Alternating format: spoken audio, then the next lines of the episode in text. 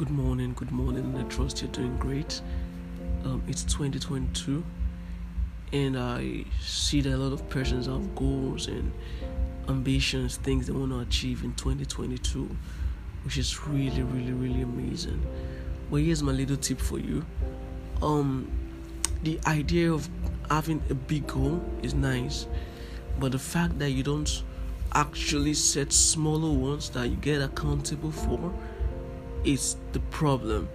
Now, as you have a big goal, yeah, try to create a smaller unit of your big goal, and by the time you're done with all your smaller units of your goal, you would realize that you've achieved the big goal in itself. But then, this is the twist to it for every small unit of goal you've created, yeah, try as much as possible to um, be accountable to it be accountable to it. Yeah, uh, that that's a primary point where so many persons get to um, neglect the ideology of success. Success in itself is not that big thing that you just achieved. It is the micro things you've achieved over time that has accumulated into the big things. The little things you don't take care of, the little things you don't pay attention to, are the things that eventually turn out to become the major problem that affects your productivity in business and in life.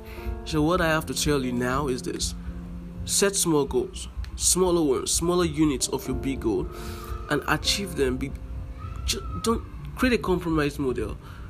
Forsake some things for what you want to achieve, yeah, and ensure you do that effectively. Be accountable. Be accountable to yourself Tell yourself, I have to do this. And when you're failing, know you're failing. Be accountable to yourself. And if you cannot be accountable to yourself, find someone that you can be accountable to.